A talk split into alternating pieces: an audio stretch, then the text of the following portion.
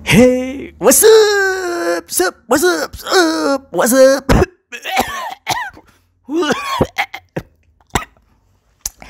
Hey, selamat malam para pengguna tangan kanan. Gimana kabarnya kalian? Ya, keadaan kayak gini, jangan lupa ya kalau pergi keluar rumah pakai masker. Tapi bukan pakai masker buang uang loh. Dikira orang gila nanti. Ngapain tuh orang keluar rumah pakai masker buang uang? Cuci tangan juga yang bersih. Kalau habis boker. Dan ingat kata Menteri Peternakan, kalau mau minum susu sapi, harus dihalalin dulu. Jangan main langsung selonong aja, guys. Ya, ya udahlah, daripada lama-lama mending langsung seruput aja ceritanya. Intro.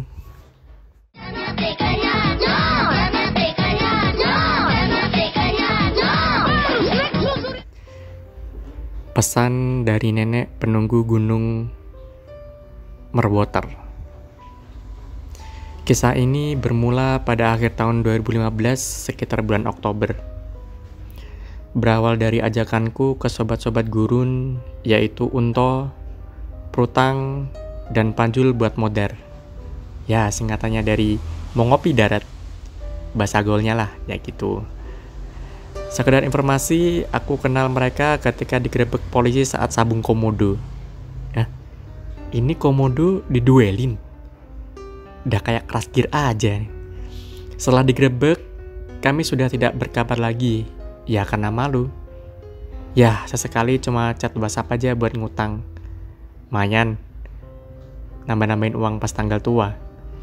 Ayo kembali ke cerita. Jadi modar saat itu bertujuan untuk menyambung tali hutang perhutangan sekalian mengenang cerita-cerita konyol waktu sabung komodo kala itu. Modar kami tentukan di warung Tegal dekat rumah. Di tengah-tengah obrolan untuk bercelutuk. Woi, kita gantian sabung kodok yuk. Udah setahun lebih gak battle nih. Udah gatel nih sempak. Ujarnya. Tobat to, tobat daripada sabung lagi mendingan naik gunung aja nyok. Gunung Merwater gimana? Jawabku. Setuju. Jawab yang lainnya. Dan kami memutuskan bahwa yaitu Jumat tanggal 11 Januari 2016 adalah tanggal pendakian. Singkat cerita, pukul 2 sore ya, aku sampai dan kami ketemuan di pasar Jengking.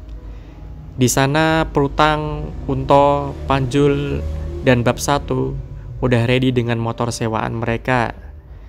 Di sana muka lelah mereka yang setia nunggu princessnya datang. Oh, iya namaku Silpi. Hah? Kalau di Jawa itu Silpi artinya silit pite. Bener nggak guys? Ini dia nih orangnya yang ditunggu. Lama banget, Mbak. Bocah-bocah udah tidur nunggu ini. Gerutu Unto. Ya maaf dah, yang suruh nyusul siapa? Ujarku membelah diri. Emang bener ya, waria nggak pernah salah. Ayo buruan ke motor, ujar Unto. Tanpa buang-buang duit, kita langsung meluncur menuju Merwater. Dimulai perjalanan melewati lembah tengkorak, lalu melewati siluman mimpi, dan kemudian melewati keratungpai. Kayak keras sakti. Aku diboncangin perutang, dan sepanjang jalan doi cerita kalau dari turun kereta, Unto emang gak sabaran banget ngudumelin aku terus. Katanya, delmanku lama da banget datangnya. Kok gak ada yang datang? Cuaca saat itu memang sedang mendung dan ada kabut. Sesampai di base camp, bara-bara-bara beri-beri-beri, kami mendaftarkan diri untuk ikut seleksi CPNS. Ya bukan dong setelah berdoa bersama pukul 17, 5 sore maksudnya, kami memulai perjalanan dari new normal.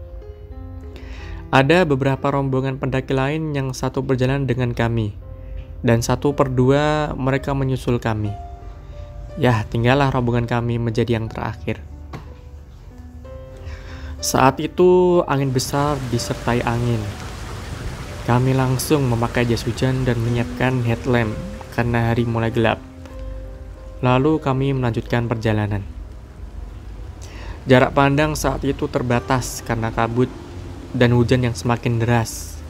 Ya, kurang lebih satu meter kami berjalan, dan samar-samar aku melihat ada jalur kecil di kanan, lalu aku bilang, Eh, bukannya harus ke kiri ya?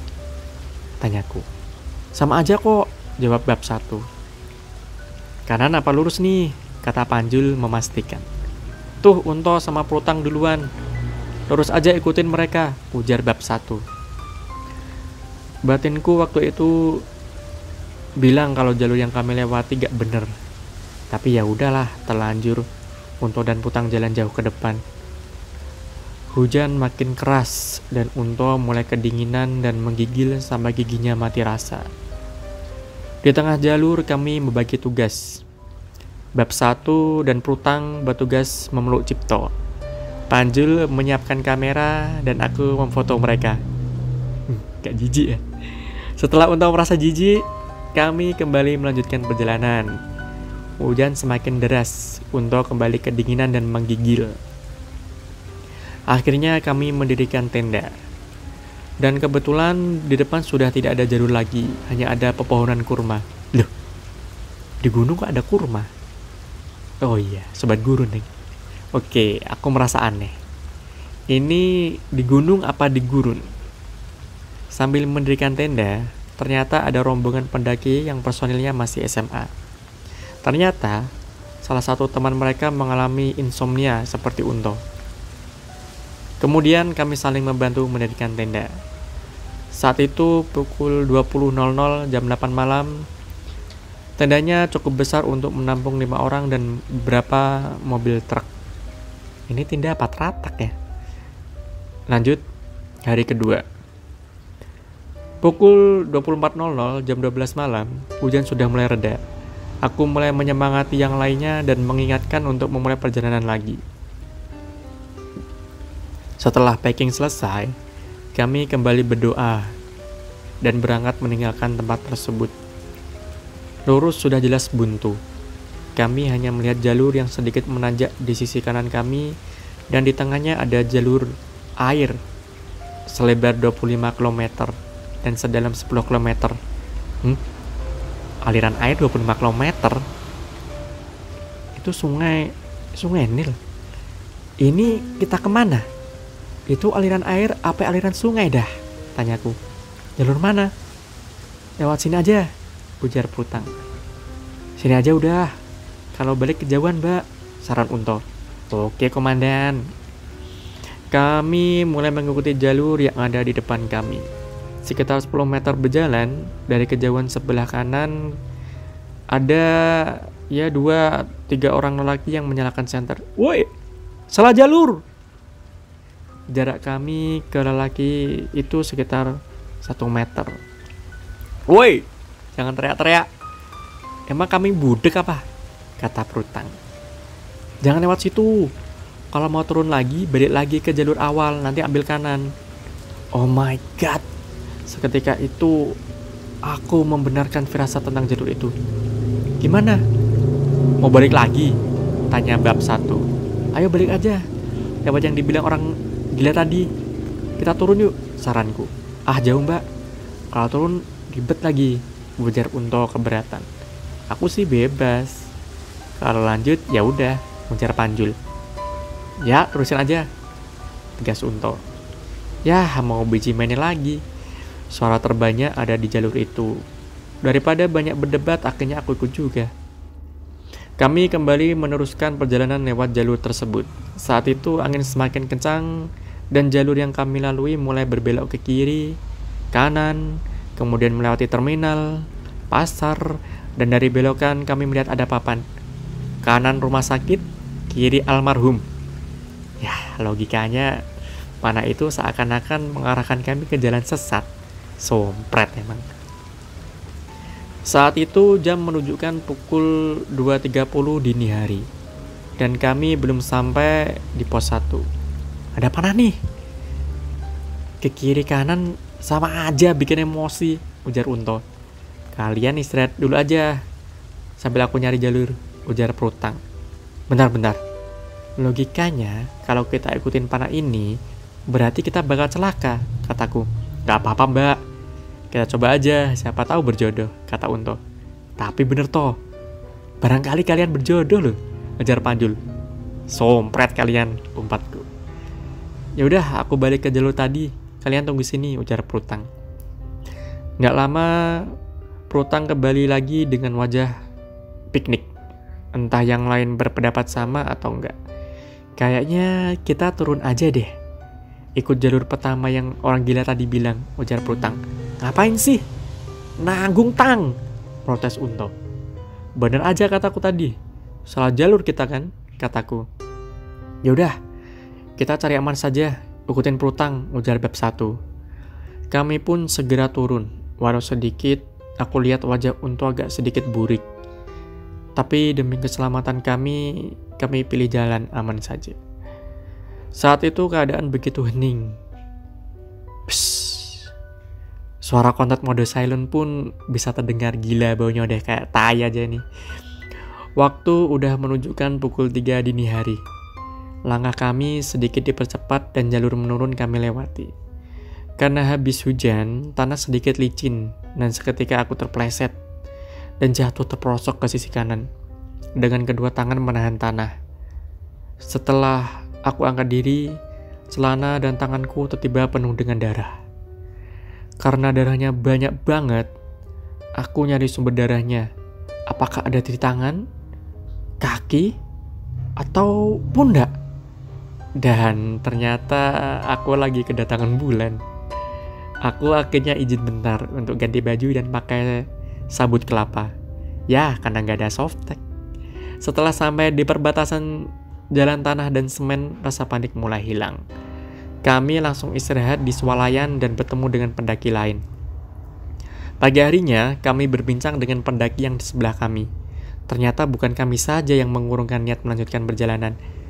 Hanya sampai pos 1, turun lagi karena di atas cuaca buruk.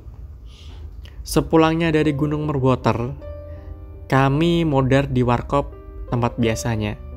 Kata Prutang, doi diikutin dari awal perjalanan. Lalu sampai jalur yang ada papan kanan kirinya, saat Prutang pergi mencari rute, katanya Prutang bertemu dengan nenek berpakaian yang ya metal katanya, rock rock and roll dan berbicara pakai bahasa Indonesia. Sebaiknya kalian cepat turun. Teman kamu yang mirip kadal kalau masih nekat nerusin, salah satu kalian tak jadiin suamiku. Nggih, Mbah. Ampun.